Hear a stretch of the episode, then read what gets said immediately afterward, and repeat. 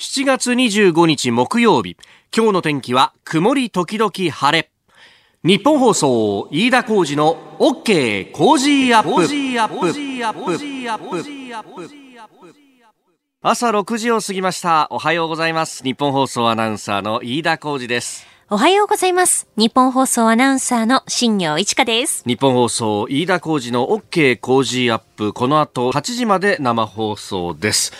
えー、オリンピックまであといちねんということで、うん、まあ、あの昨日も、ね、番組の中でも取り上げましたけれども、いろんなところでこうイベントがあるぞということで、私と、私と新業アナウンサーも、はい、この、ね、有楽町日本放送にほど近い東京国際フォーラムで行われていた、まあえー、いちねんごに向けての、ね、いろいろ競技の体験ができるというイベントに昨日は行ってまいりまして、行ってきました。いやー、なんか昼間さ、うん、ざーっと雨がスコールのように降って、ねえ。ねえ、あの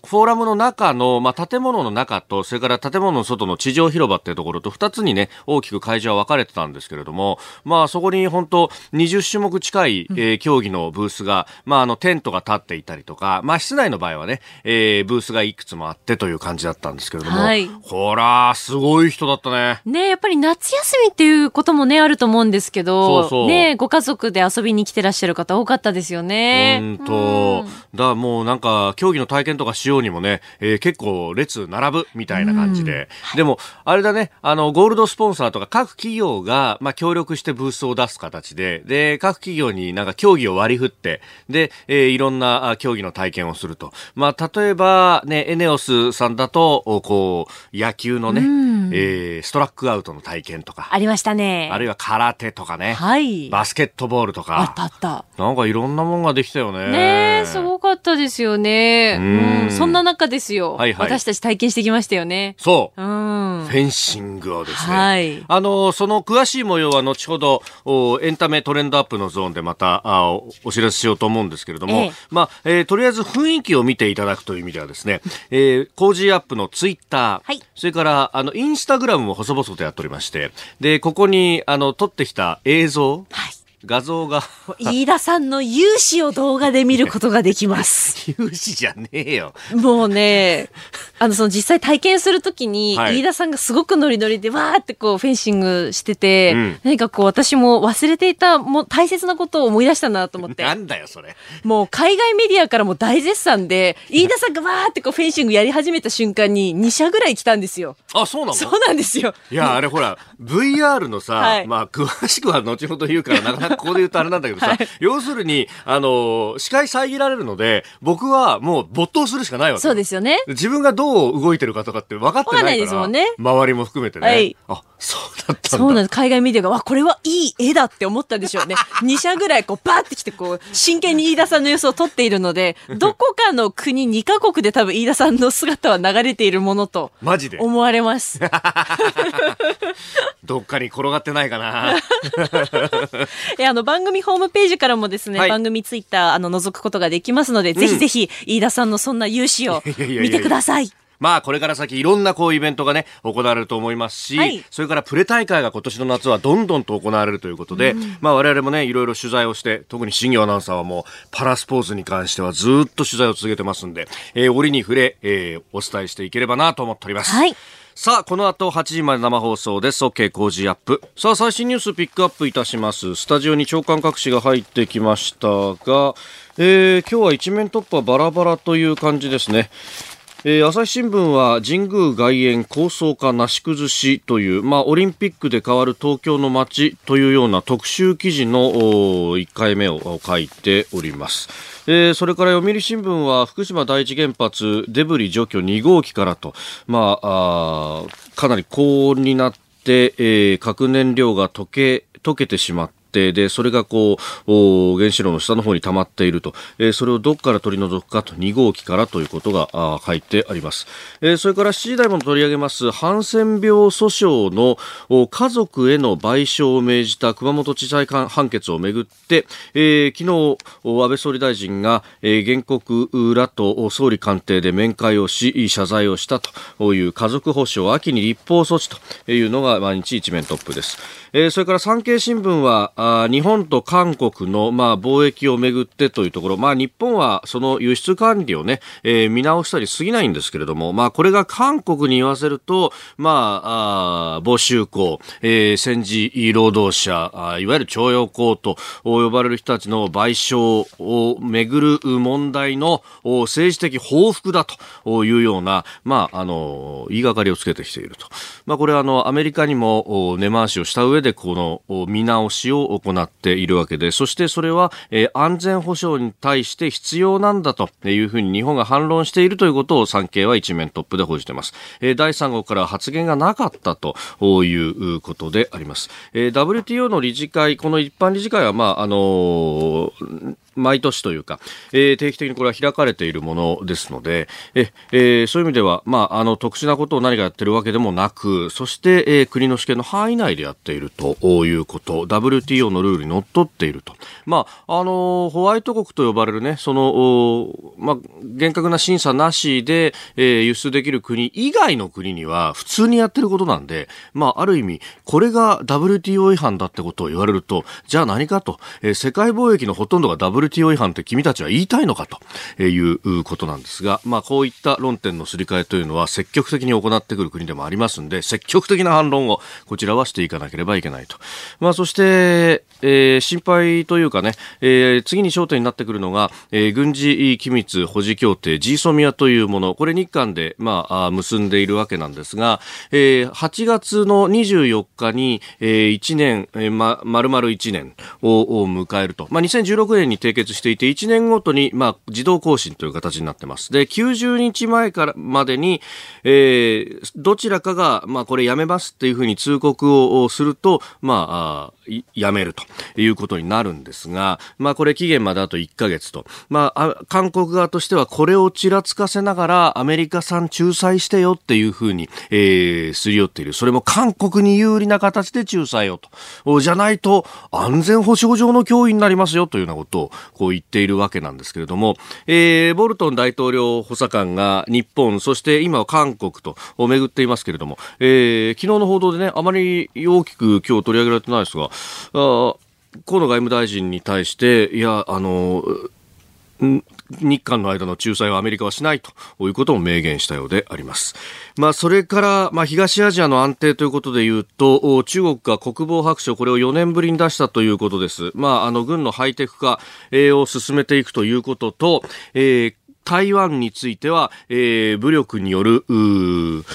統一ということも否定はしていないということであります。まあ、この辺というのも、えー、非常に東アジア、まあ、力によるこう支配というものをしてくるのかと非常に心配になるところがあります。えー、それから、えー、アメリカでは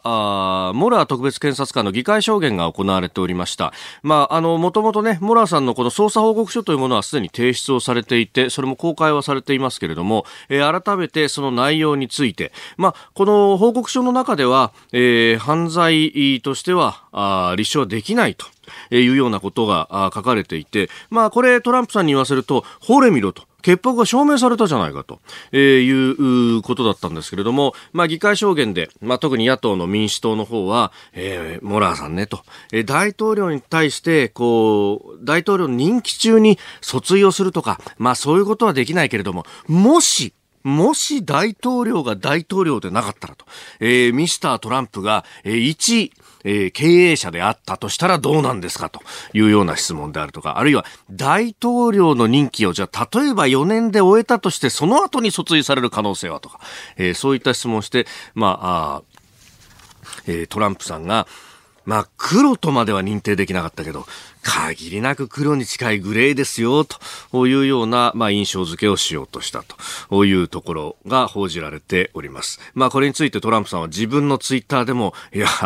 あの報告書をよく読んでみろというようにね、えー、反論をしているんですが、まあ、相変わらずのこう分断ぶりというか、まあ、お互いその選挙戦に向けて、えー、どういうイメージ戦略をするかというようなところ、議会を使ってもやっぱこういうところは結構えげつなく露露骨にアメリカ政治ってやってくるよなと、えー、そう考えると日本の政治はまだ、えー、節度があるのかもしれないなと思ったりなんかもするんですが、いかがでしょうか。えー、ご意見お待ちしております。 コージー コージーアットマーク いちにーよんにードットコム です。あなたの声を届けますリスナーズオピニオンです。ニュースについてのご意見をお待ちしております。今朝のコメンテーターはジャーナリスト鈴木哲夫さんです。取り上げるニュース、竹島周辺のロシア軍機領空侵犯について、えー、韓国とロシアで発表に食い違いが出てきているということが入ってきております。それから先ほども少し取り上げた今日毎日新聞一面です。安倍総理がハンセン病の元患者の家族に対して謝罪をしたというニュース、えー、それから東京オリンピックパラリンピックいちねんまえセレモニー、えー顔認証技術、それから参院選の総括、今後の安倍政権はというあたりも聞いてまいります。ご意見をお待ちしております。メールツイッターこちらです。メールアドレスは コージー アットマーク いちにーよんにードットコム、 アルファベットすべて小文字で コージー で コージー です。 コージー アットマーク いちにーよんにードットコム、 ツイッターはハッシュタグ コージー いちにーよんにー、ハッシュタグコージー いちにーよんにーです。ご意見をいただいた方の中から抽選でさんにんの方に番組オリジナルの防災アルミブランケットをプレゼントしています。必ず住所お名前お書きの上お送りください。いただいたオピニオン、この後ご紹介します。本音のオピニオンお待ちしています。あなたの声を届けますリスナーズオピニオンです。えー、ニュースに対してのご意見様々いただいておりますが、えー、こちらはですね、えー、ろくじゅっさい長谷川さん男性の方、新宿からです。やっと梅雨明けかなと思ったら台風接近とか、にじゅうしちにち隅田川の花火大会どうなるんでしょうねと。ちょっと週末はお天気心配なんですよね。ちょっとそうなんですよね。今の時点で週末のお天気見てみますと傘マークがついていて、えー、土曜日が曇り時々雨、えー、日曜日曇り一時雨ということでして、明日からお天気崩れて、まあ、日曜日までで、週明け月曜日からは一応その晴れマークがついているので、先ほど日本気象協会の方に伺ったところ、うん、週明けになるんじゃないかと。梅雨明けは、梅雨明けは、うん、うーん、なるほど、ちょっと遅くなりそうですね。うーん、はい。えー、それからあの ブイアール のフェンシングの感想についてもメールなどでいろいろいただいてますね。はい。えー、荒木さんよんじゅうろくさい自営業の方、えー、海外メディアの皆さんにその動きを見て喜んでましたよね。飯田さんの動きを見た瞬間、私はさすまたを用意しようと、えー、思想になりましたという書き込みもありました、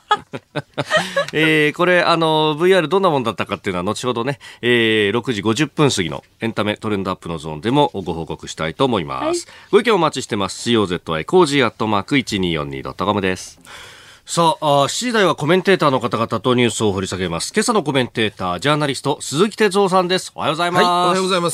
す。えー、先々週私お休みいただいていた時に鈴木さんにお世話になりました。はい、楽しくやらせていただきました。あの、逆にお礼を言わないと。休ん、いやいやいや休んでいただいてありがとうございます。いや、もう本当にね、楽しくやらせていただきました。あの、おせんべいの紹介で結構メールが届いていて、ラジオネームゆうさん、いや、美味しいっすねと。あ、食べたんだ。このに週でさんかいも買いに行っちゃいました。えー、そんなに一度食べると手が止まりませんと。その通り。ねえ。はい。いや、僕も美味しそうだなと思いました。今日もよろしくお願いします。お願いします。しちがつにじゅうごにち木曜日、時刻は朝しちじを過ぎました。改めまして、おはようございます。日本放送アナウンサーの飯田浩司です。おはようございます。日本放送アナウンサーの新業一華です。あなたと一緒にニュースを考える日本放送飯田浩司の OK コージーアップ。しちじ台はコメンテーターの方々とニュースを掘り下げてまいります。今朝のコメンテーター、ジャーナリスト鈴木哲夫さんです。おはようございます。はい、おはようございます。よろしくお願いします。お願いします。鈴木さんには番組エンディングまでお付き合いいただきます。では最初のニュース、こちらです。竹島周辺のロシア軍機の領空侵犯、韓露の発表に食い違い。島根県の竹島周辺でロシア軍機が領空侵犯し、警告射撃を行ったと韓国軍が発表した問題で、ロシア軍は声明を出し、警告射撃はなかったと領空侵犯を全面的に否定しました。一方、韓国側はロシア側から領空侵犯は意図したものではないとの説明を受けたと明らかにしており、双方の主張には食い違いが出ております。えー、韓国軍はおよそさんびゃくろくじゅっぱつ警告射撃をしたと。まあ、そもそも島根県の竹島と、えー、我が国固有の領土であるというところ、まあ、そういったものが混然一体となってこう押し寄せてきたと。いや、だからもうこれどこを軸にこれ考えたらいいのかっていう感じでしょ、えー、だからまあ本来ならその、まあ、例えばロシアが領空侵犯したと、まあ、これ実は中国もね、はい、一緒だっていうことも、いやこれあるんですよ、ね、だけど、まあ、中ロがその何かしらこの領空侵犯してきた、それにやっぱりじゃあやっぱりそれは韓国としてはあの領空侵犯であれば出るけれども、じゃあその場所が竹島だと、はい、竹島ってやっぱりこれ日本固有の領土ということで、えー、日本をずっと主張してきてると、はい、でこれちょっと聞いたけども、やっぱりそのこの竹島周辺、例えば海のね警備なんかで言っても、はい、日本は意外と大人の対応しててね、あの、まあ、いろいろあるんだけれども、ある程度その、えー、領海の一つ外側から警備をしてね、はい、えー、中には主張してますよ、日本は主張してるけれども、うん、実際にこういろいろトラブルが起きないようにということで、あえてその外側から竹島を、はい、あの海ではね警備しているとか、えー、大人の割と大人の安全保障というのも変だけども、うん、そういう対応をしている。その中にもズバッと韓国が入ってきて、はい、でやじゃあ韓国対中ロかというと、いやいやその日本が出てきたのがおかしいと、今度は矛先が日本に向くという。うんまあ、日本としてもね、固有の領土であるから、まあ、当然あの航空自衛隊が、うん、え防空識別圏入ってきたということで、うん、スクランブルも上がったという話ですよね。その通りですよ、ね、だから竹島の領有権ということをちょっと一旦置くとね、うん、まあ、変な話ですけど、やっぱ中ロに対抗するならば、やっぱ日韓というね一つの構図でやらなきゃいけないところを、うん、さあその韓国が日本を批判すると、はい、ただ日本立場としてはどうすればいいのか、まあ、冷静にというふうにあの菅さんなんかも言ってるけれども、うん、そうするとね、なんか日韓の間に、その、あえてロシアがくさびを打ってきたのかなとかね。ええ、そういう想像もつくわけですよ。はい、だからこれはね、やっぱり本当に、あの、ちょっと問題を整理していかないと、はい、最悪の状態に、まあ、なってくると。あの結局、なんか日本がね、はい、一番のその、被害者、当事者になっていく可能性があるわけですよね。だからこれ問題整理をちゃんとしないとダメだと思いますよね。うんうん、さあ、そしてそんな中で、えー、北朝鮮が、えー、ミサイルなのか、まあ、飛翔体を撃ってきたと。で、これ、えー、韓国のね、えー、合同参謀本部、軍側の発表では、えー、発射された飛翔体にはつ、飛距離がよんひゃくさんじゅっキロと、うんえー、いうことで、まあ、あの、アメリカの軍の関係者など、の発言というのが、えー、外伝では出ておりまして、うんえーごがつに北朝鮮が撃った時と同じような形のこれは短距離のミサイルなどではないかというような分析もされているようです。いや何考えてんのかね。だから結局やっぱりなんていうのかな、この、ままあ、一言で言えば朝鮮半島をめぐるね、はいえー、日本ももうもちろんそこに巻き込まれてるんだけれども、そういうその一つの大きなそのえええっていうか、まあ複雑な方程式っていうか、うんはい、これを解かなきゃいけない。で、まあ、北は結局だからアメリカしか向いてないんでしょうね、うん、そこへ向けての駆け引きだし、うん、日本なんか相手にしてないようなね。だから、うんこれね、やっぱ安倍さんも、まあ今本当に我慢でとにかく、はい、条件なくて対話をって言ってるけど、それでじゃあいいのかなっていうね、うん、もうまたもう一回ちゃんと強硬な姿勢に戻す、はい、必要かなと。ただまあ我慢っていうのが一番、うん、一番尊くてきついけども、はい、ね、我慢して待つっていうことも大事だから、この辺だけど本当難しいと思います。僕ね、これ後で話題になると思うんだけど、オリンピックにも絡んできますからね、この問題っていうのは。だから、は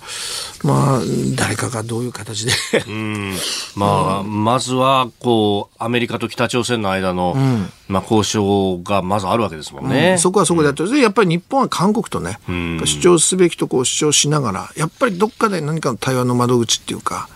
僕は議員外交が鍵だと思うんだけど、うん、やっぱそれを探していかないと、うんあの逆に巻き込まれどんどん巻き込まれていくっていう、利用される、はい、ロシアに利用されてんじゃないかなっていう僕は気がちょっとするんだけど、中ロにね、はい、えーえー、まずは竹島周辺のロシア軍機領空侵犯についてでした。おはようニュースネットワーク、東京有楽町日本放送キーステーションに全国のラジオ局にじゅういっきょくを結んでお届けいたします。時刻はしちじじゅういっぷんを過ぎました。おはようございます。日本放送アナウンサーの飯田浩司です。今朝のコメンテーターはジャーナリストの鈴木哲夫さん。取り上げるニュースはこちらです。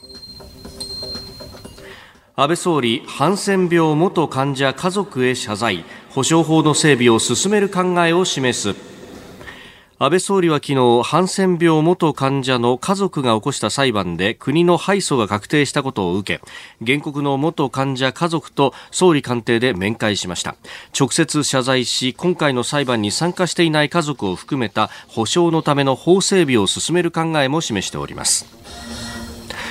えー、昨日総理官邸で、えー、謝罪をしたということで、まずはですね、原告の家族の皆様と面会し、直接謝罪した総理の音声をお聞きいただきます。人生において大変な苦痛と苦難を強いることとなってしまいました。内閣総理大臣として政府を代表して心から深くお詫びを申し上げます。面会には家族側から原告団長の林さんらおよそよんじゅうにんが参加しました。父親が鹿児島県内の療養所に収容されたという林さんは、面会後の記者会見で次のように述べています。父ちゃん、ようやくここまで来たよというような思いがいっぱいになりました。これは原告の皆さん方全部そうだと思います。現役の総理から歴代の言葉やこれからの新しい立法に触れられるということは素直に嬉しいことであり、ようやくここまで来た。原告団長の林力さんきゅうじゅうよんさい、えー、声を聞いていただきました。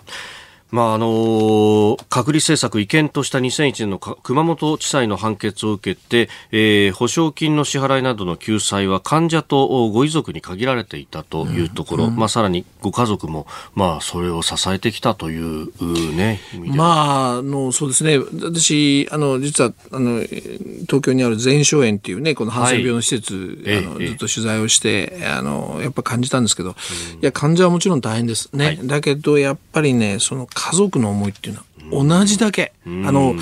患者がいちばんで家族がにばんじゃなくて、はい、同じだけの苦しみをやっぱり味わってきたんですよね。だから結局その、まあ、いろ、いろんなその、まあ、ことが言われて、結局患者があそこの家から出たよっていうことでも、はい、えー、要するにもう家族全体が差別を地域で受けていく、はい、じゃあ家族はやっぱりそれが耐えられないし、差別されたくない、はい、それから何と言っても病気になった当人が俺のせいで家族に迷惑をかけたくないってことで、何をやったかというと、結局縁を切って、はい、ね、うん、親子であろうが兄弟であろうが縁を切って、そして施設にまあ両あの入る、はい、えー、家族はもうそれをとにかく黙って、うん、えー、もうずっと過ごすっていうね、これはだからもう同じだけの苦しみを味わってきた、はい、だ, だからそのにこれにせんごねんだったかな、その小泉さんが、はい、あの要するに患者についてはね、うん、あのいや本当申し訳なかったってことでやったけど、はい、もっと家族についてもね、うん、早い段階で、だから熊本地裁よりもその前の判決で国がね、まあ、はい、勝ったというのも 変, 変ですが、うん、その原告の、まあ、に対してじゃなくて、国が要するに勝ったその時にやっぱりね、勝った時に国が和解をね、うん、あのするぐらいのね、僕はそういう姿勢が必要だ。だからあのいや安倍さんが今回これあのけじめをつけたのは、これはもう評価すべきですよ、はい、本当に評価すべき、うん、だけどやっぱりその前の政権含めてね、えー、遅かった、えー、と僕は思います。だからで、あとポイントは今からね、うん、あのやっていかなきゃいけないことが、はい、まあ、立法措置これからやるということであります。えーえーえーえー、そして、えー、東京の有楽町日本放送から放送しておりますが、えー、今あ日本放送の震度計震度にを観測しております。えー、東京地方揺れております、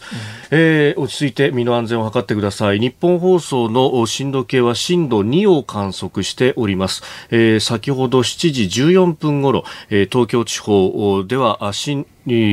揺れを感じております。あの震源が近いところでは、ま、大きな揺れがあったり、あるいは震源にが海底の場合には、えー、津波の心配もあるということであります。海岸近くの方、念のため津波に警戒をしてください。え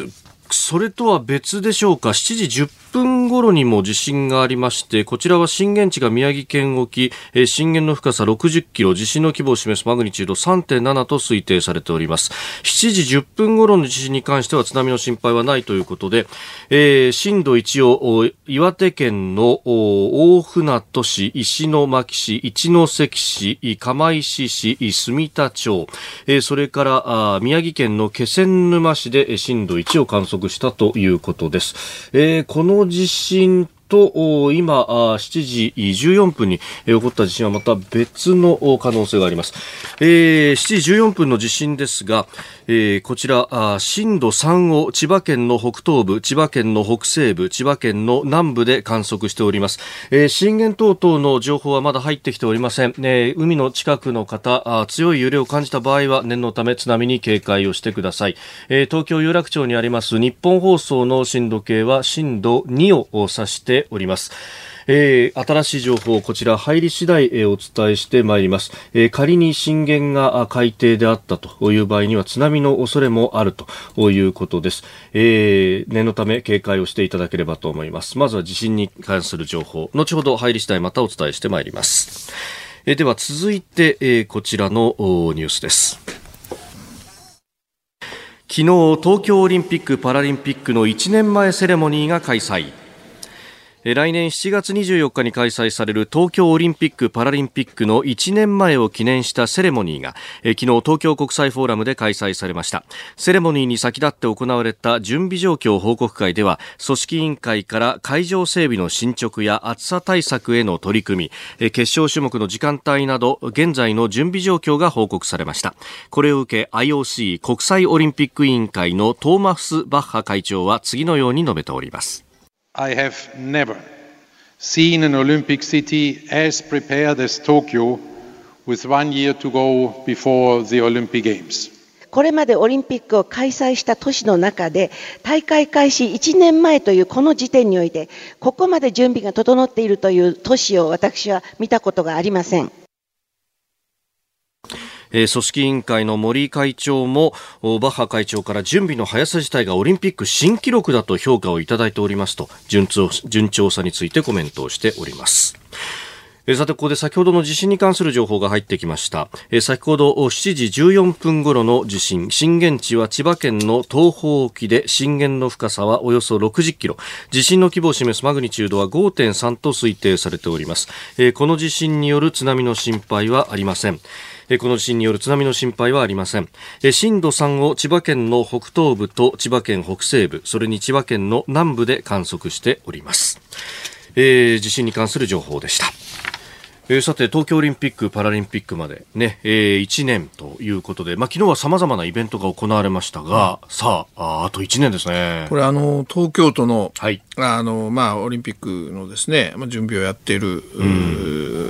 ん、人たち、職員いっぱいいるんですけどね、はい、幹部とちょっと話しましたけど、うん、まあ裏方は大変ですよ。そうですよね。うん、あのそれはもちろんあの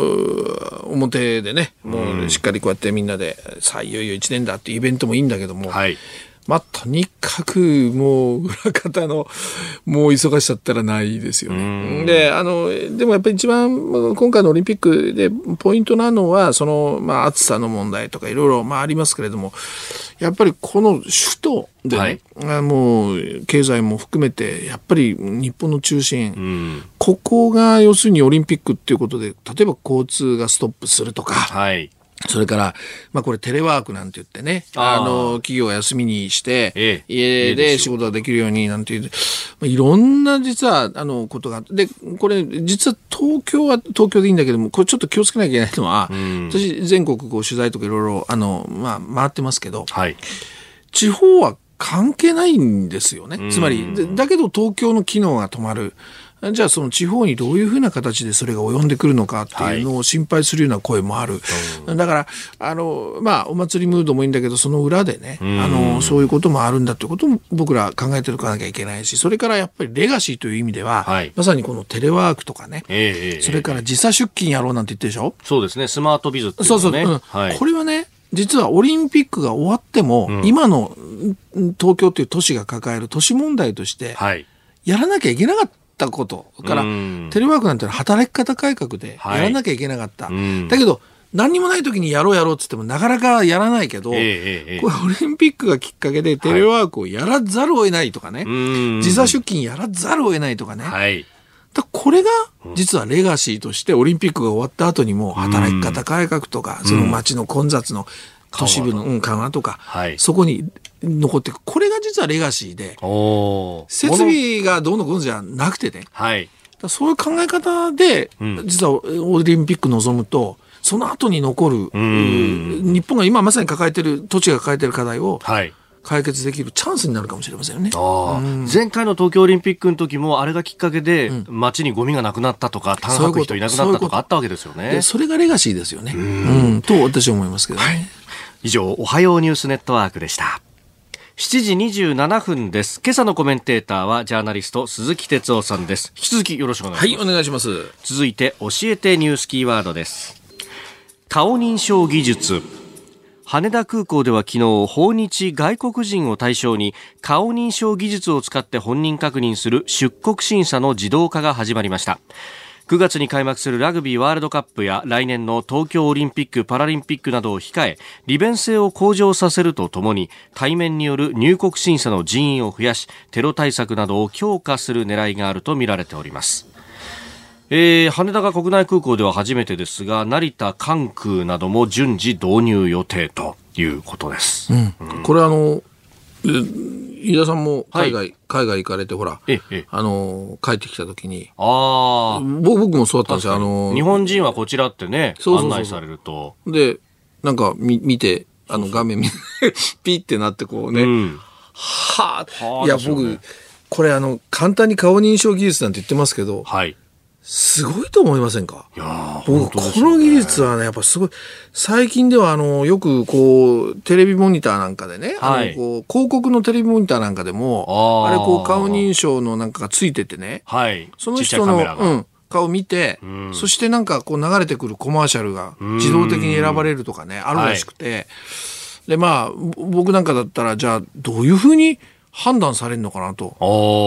ちゃんと僕の年を把握してくれてるかなとかねお、まあ、男性女性は別にしてもですよ、えー、まあそれで一体何をもって僕のこうコマーシャルが、うんうんうん、用のコマーシャルが出てくるのかななんて思うんだけど、はい、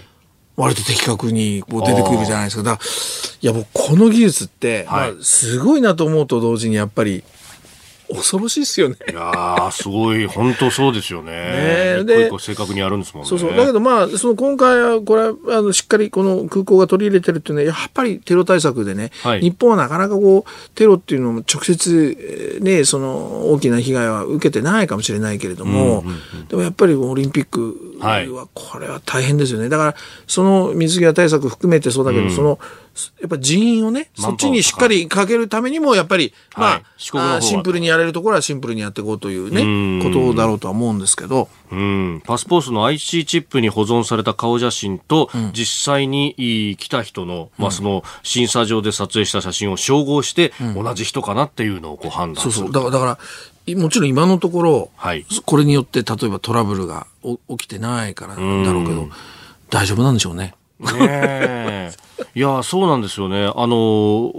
まあ、子供連れだと、うん、あそこに行かずにこう人のいるところに案内されるんですよね。子供の顔って変わっちゃうから、確かに僕もあの子供のパスポートがもう顔変わってんなみたいないちねんぐらいですぐ変わっちゃうじゃないですか。僕らもうろくじ過ぎたらろくじ過ぎたら変わんないもんね。私ももう変わりようがないあとは髪の毛の量がどうなるかっていうそこをどう。いや、でも髪の毛はそうそうそう、ええ、髪の毛のことを前ちょっと技術者の方に聞いたら、ああどうなんですか。いやいや、髪の毛を判断しちゃうと本当に長くなったり短かったり、はい、例えばあの男性女性なんかでもそうじゃないですか。だからね、うんうん、やっぱり髪の毛じゃないみたいですね。あ、その認証の。いや、髪の毛は ど,、うん、どうでもいいってわけじゃないんでしょうけど、えーえーえー、でもやっぱりこう何で何笑いこらえてんだよすいません、これでした真面目な話してんだよ髪の毛は関係ないんだよ。髪の毛はすいません、髪の毛で人を判断するじゃないなんでスタジオみんな失笑してるんだかねそうそう、だから飯田さんもあのそうですよ、うん、気にしないでいいと思いますよ。大丈夫ですね、えー、今日のキーワード顔認証技術でした。えー、メールやツイッターニュースについてはいろいろいただいておりますけれどもね、やっぱり、あのー、ハンセン病の昨日の謝罪についてというのもね、ね、はい、いろいろいただいております。ええ、まあ、あのーまずは一歩前進なんじゃないかと、ただこの先どうなっていくんだろうというようなところを指摘する声も結構ありますね。そうですね。もうあの前進どころか、もうこれはあの正しい判断で、あの安倍さんのね、はい、あのそうです。で、ただここから先は非常にまあ難しいことがありますよね。で、はい、あのまあ一つはその補償、お金の問題ありますよね。で、これ範囲ですよ。つまりどれだけ裁判やってる人だけじゃなくて。たくさんいる、ええ、潜在的にいるわけですよね。つまり黙ってきたんだから、だからそういう人たちをもうどれだけその、まあ、範囲を広げていくのかって、これも非常に大事。それともう一つね、やっぱりね、あの差別とか偏見っていうのは、はい、簡単に消えないんですよ。ずっと残って、これだけやっぱり報じられてハンセン病ってやっても、まだやっぱり、はい、実はいやそうじゃないんじゃないかってこう偏見とか残っていくでしょ。だからここが一番実は難しくて、あそこのためには例えばその、まあ、広報的なことをね、あの国がやるっていうのも大事だけど、やっぱね、これはもうあのちょっと一歩進んで、教育の中に例えば小学校とか中学校のね、まあ、はい、教科書とかね、こういうものにやっぱりハンセン病っていうのはこういうもので、そして、はい、あの誤解があってね、かつてはみたいな、そういうね、やっぱり教育の中にも取り入れるとかね、この偏見をどうするのか、ここがね、はい、そのまあ、ソフトというと変ですが、うん、そのお金とか具体的にっていうところ以外のね、はい、実はそっちの方がすごく難しい。これをやっぱりやらないといけないと思いますね。うん、はい。えー、ご意見お待ちしております。コージー 工事アットマーク いちにーよんにー ドット コム です。えー、時刻しちじよんじゅうよんぷんになるところです。お送りしております。日本放送飯田浩司の OK 工事アップ。お相手私、日本放送アナウンサー飯田浩司と新業一華がお送りしています。今朝のコメンテーターはジャーナリスト鈴木哲夫さんです。引き続きよろしくお願いします。はい、お願いします。えー、さてここでニュースが入ってきました。日本政府関係者は今日、北朝鮮が発射したにはつの飛翔体について短距離弾道ミサイルと確認したと明らかにしました。日本の排他的経済水域 イーイーゼット には届いておらず、我が国の安全保障に影響はないとしております。えー、ニュースをお伝えしました。さあでは続いてここだけニューススクープアップです。この時間最後のニュースをスクープアップ、鈴木哲夫の参院選総括、今後の安倍政権はどうなる。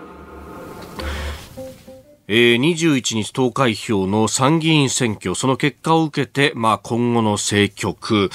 どうなっていくのか、まあ、自民党はあ比例代表と選挙区合わせてごじゅうななと、まあ、非改選議席のごじゅうろくと合わせてひゃくじゅうさんという結果になりました。えー、今回の選挙どうご覧になりましたか。あの、まあちょっと大げさな言い方すると、参議院選挙が終わった直後から、はい、もう実は総選挙政局に突入と。総選挙政局、うん、でここには当然安倍よん選、はい、安倍さんがよん選狙うんじゃないかと、ここも密接に絡んでくる、はい、そういう政局にも突入したというふうに言っていいと思うんですよね。えー、でまあ、どっちにしても、まあ、参議院の総括という意味で言うと、はい、これ自民党の、まあ、かなりのこれは幹部なんですが、えー、私に言ったのは、勝ったってってまあみんな言ってますけど、はい、あの勝った実感がないんだよなとこうポロッと翌日僕に言ったんですよね。はい、で確かにそうなんですよね。で、うん、これはもう自民公明という連立この与党でいけばこれはもう過半数取った、はい、えー、で、まあ、安定します参議院ではね、うん、これ連立でですよ、はい、自公で、でだからそういう意味では勝利なんですね、うん、あの与党のね。だけれども、じゃあ自民党単独で見ると、はい、実はその議席を減らしていて、自民党単独では過半数ないんですよね。そうなると、えっと、まあ、法案一つ通すにもやっぱり公明党のやっぱり協力が必要になってくるってことになると、はい、公明党の発言力が強くなってくる。そうすると、例えば憲法改正なんか公明党今慎重でしょ。うん。そうすると、これどう、どうなのっていうことになってくるでしょ。はい。じゃあ公明党は目標のじゅうよん議席取りました。うん。だけど実は投票率がかなり低かったから、はい、組織票としては、まあ、それなりに比率が高くなってじゅうよにん当選したけどね。うん、だけど、比例、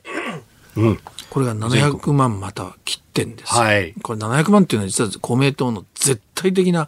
ラインなんだけど、これ切っちゃった。はい、うん、だ公明党も実は組織力の、まあ、これから、まあ、再建が必要になってくると。はい。野党、じゃ立憲を増やしたっていうけど、はい、今まで少なかったんだから増えるのは当たり前であって、えーえー、これを勝利と言えるのかどうか。はい、国民しあの民主は、うん、なかなか厳しい戦いだったと。はい。いうようなことでいくとですね、これ一体本当誰が勝利なのっていうことになってくるわけですよ。だから自民党の幹部が言うその実感がっていうのはまさにそこであってね。うんで だ, だからいろんな切り口が今回できるけれども、はい、それをどういうふうに生かすかで次の総選挙を含めて政局にがこう決まってくると。はいこんなことだと思いますけどね。うんうん、まあ、あの、一人区で見るとさんじゅうにある一人区、うん、まあ、あの、与野党激戦というふうに、まあ、呼ばれたところだとか、東北だとかは、結構、あの、ひっくり返りましたね。ひっくり返ったと。ね、うんうん。これはやっぱり、あの、なんていうか、最初実はさんがつ、しがつ、ごがつぐらいまでは、一人区はもう今回ほとんど自民党いけるだろうっていうね、うん、自民党の調査でも、はい、自民党の幹部もそういう分析してたわけね。うん、で、まあ落としてもみっつかよっつぐらいは落とす程度かな、それで済むかなって言ってたんですよ、一人区は。ええええ実際じゅう落としてるでしょ。うんだからもうまさにあのにせんまんえん問題とか、はい、秋田のイージス・アショアとかねう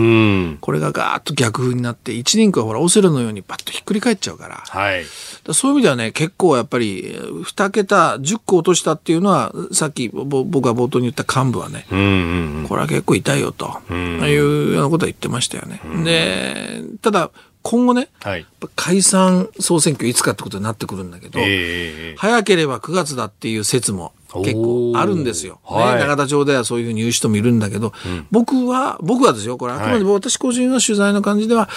はい、来年の秋じゃないかなと思うんですね。オリンピックパラリンピックが終わった後、終わった後、うん、これはオリンピックムードがまだお祭りムードってかなある意味残ってるでしょ、はい、で消費税ショックみたいなものもまあその頃は薄まってる、はい、でまあたとえ引きずってても経済政策をまあ延長して打っていけばなんとかなるとなんといってもポイントはさっき言いましたけどね安倍さんがよん選を狙うかどうかなんですね、はい、これもよん選に関して安倍さんの側近もやるよっていう人と、はいやんないんじゃないのって、まあ、ふたつなんです今ね。だからこれは安倍さんの心は分かりません。だけど、はい、よん選ということを考えればうんこのくがつではちょっと早すぎますよね。うん、うん、つまりにせんにじゅういちねんのくがつが総裁任期でしょ、はい、やっぱりねよん選を確実にするためにはうん喫緊の総選挙でやっぱ対勝しなきゃ、はい、やっぱ選挙に強いっていう勝つっていうことが一番のまあ一つのこう口実になるわけですね、えー、そうなるとねくがつは早すぎますよ今年のくがつだと任期まであとにねんあると、うん、そうそうもういっかいぐらい選挙やんなきゃ、うん、でもういっかい選挙やるとこれリスクありますから、はい、そうなるとねワンチャンスということになると来年の秋ぐらいかなという気がするんです。だからそこまでやっぱり求心力を高め、うんえー、でこう政権を維持していくためには、まあ、一つとしては内閣改造なんかもやってね、えー、ちょっと新しい顔を入れたり、うんえーうん、あとはこうポスト安倍の動きがこう出ないように封じ込めたりね、はいえー、なんかそういう人事になるんじゃないかなと思いますけどね。あそのポスト安倍でいくと、うん、今回その岸田派がよっつ落としてしまったとで、ねで岸田会長の地元の広島でも、うんまあ、ある意味自分の手下の溝出健生さん、うんうんはいはい、落ちちゃったと、うんうんうん、これ結構痛手になるんじゃないかみたいな新聞記事が、ね、出てますね。あの正確に言うと実やっぱり岸田さんのこう力が少しこう陰りが見え始めたのは去年の総裁選に出なかったあたりからなんですよ、はい、だからさあそこでやっぱり派閥の中でも決断できないんじゃないかみたいな、はいえー、そのねずっと延長線上に僕はあると思うんですよね。だから確かにおっしゃるように今回の選挙では一番岸田派が、はいまあ、目立って失敗しちゃったわけだね。だからそういう意味じゃ岸田さんのそのこう影響力っていうのはちょっと求心力落ちてくる。そうするとね、でも岸田さん起死回生策が一つあると思うんですよ。ほうほう麻生さんとの合流ですよ。つまり大宏池会。これをやれば大宏池会の総裁候補はまず岸田、はい、そして若手の河野太郎、二枚看板、はい、だからね、こういうようなことで挽回していくしかないのかなというふうに見る人もいますね。なるほど。だから僕はあそうかなと、このまま単独で岸田さん行ってもね、えー、なかなかこうちょっとね、おっしゃるように選挙でも負けてるし弱っていくかなって感じしますね、はい、そこに例えば谷垣さんのグループももともとは同じだったみたいなのありますよね。そうですね、まあ、高知会ね、高知会、うん、だからそうなってくると、まあそこも一緒になれば下手したら第一派閥になっちゃったりね。あ、でもじゃあ一方でですよ、はい、二階派は、うんうん、菅さんを取り込んで、はい、菅さんと一緒にやろうじゃないかっていうふうなことを言う二階派の幹部もいるんですよ。まあその広島で勝ってきた方の河井さんを激しく応援したのは菅さんだったと。うん、そうそうで、令和のあの会見以来ね、令和おじさんじゃないけど、はい、ポスト安倍のね、あの声も出てきてるわけでしょ。うん、で、二階派と一緒に菅さんになったり、菅さんにはさんじゅうにんぐらいの無派閥もいますけどね。はい。これまた一緒にもしなったらですよ、もしなったらまた第一派閥かもしれないなんていう、ね、うんこんな動きもだからさっき言ったように、はい、参議院選挙終わって次の要するにもう安倍よん選どうなるかと、この間にこういう政局がこれから自民党の中でも始まってくるっていうね、はい、そんな状況に僕はなってくるんじゃないかなと思いますけどね。はい、はい、えー、参院選後、今後の、まあ、政局についてお話しいただきました。えー、このコーナー含めて、ラジコタイムフリー、ポッドキャスト、YouTube でも配信してまいります。詳しくは番組ホームページをご覧ください。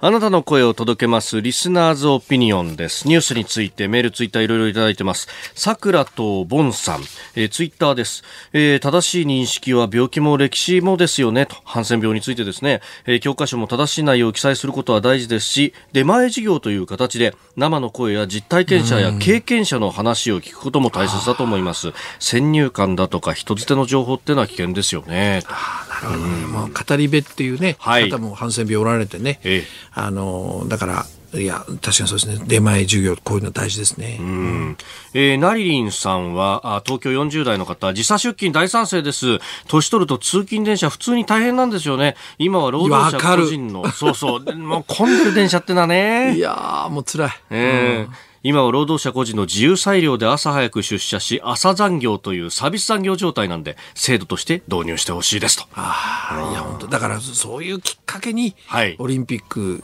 するべきですよね、はい、うーん、うん、まあそして早く出た分早く帰れるように。そうそうそう、早く出てもね、そう遅くまで働かされたらこれただの労働強化ですからね。そういうことそういうことそういうことですね。え今日もたくさんのメールツイッターいただきました。どうもありがとうございました。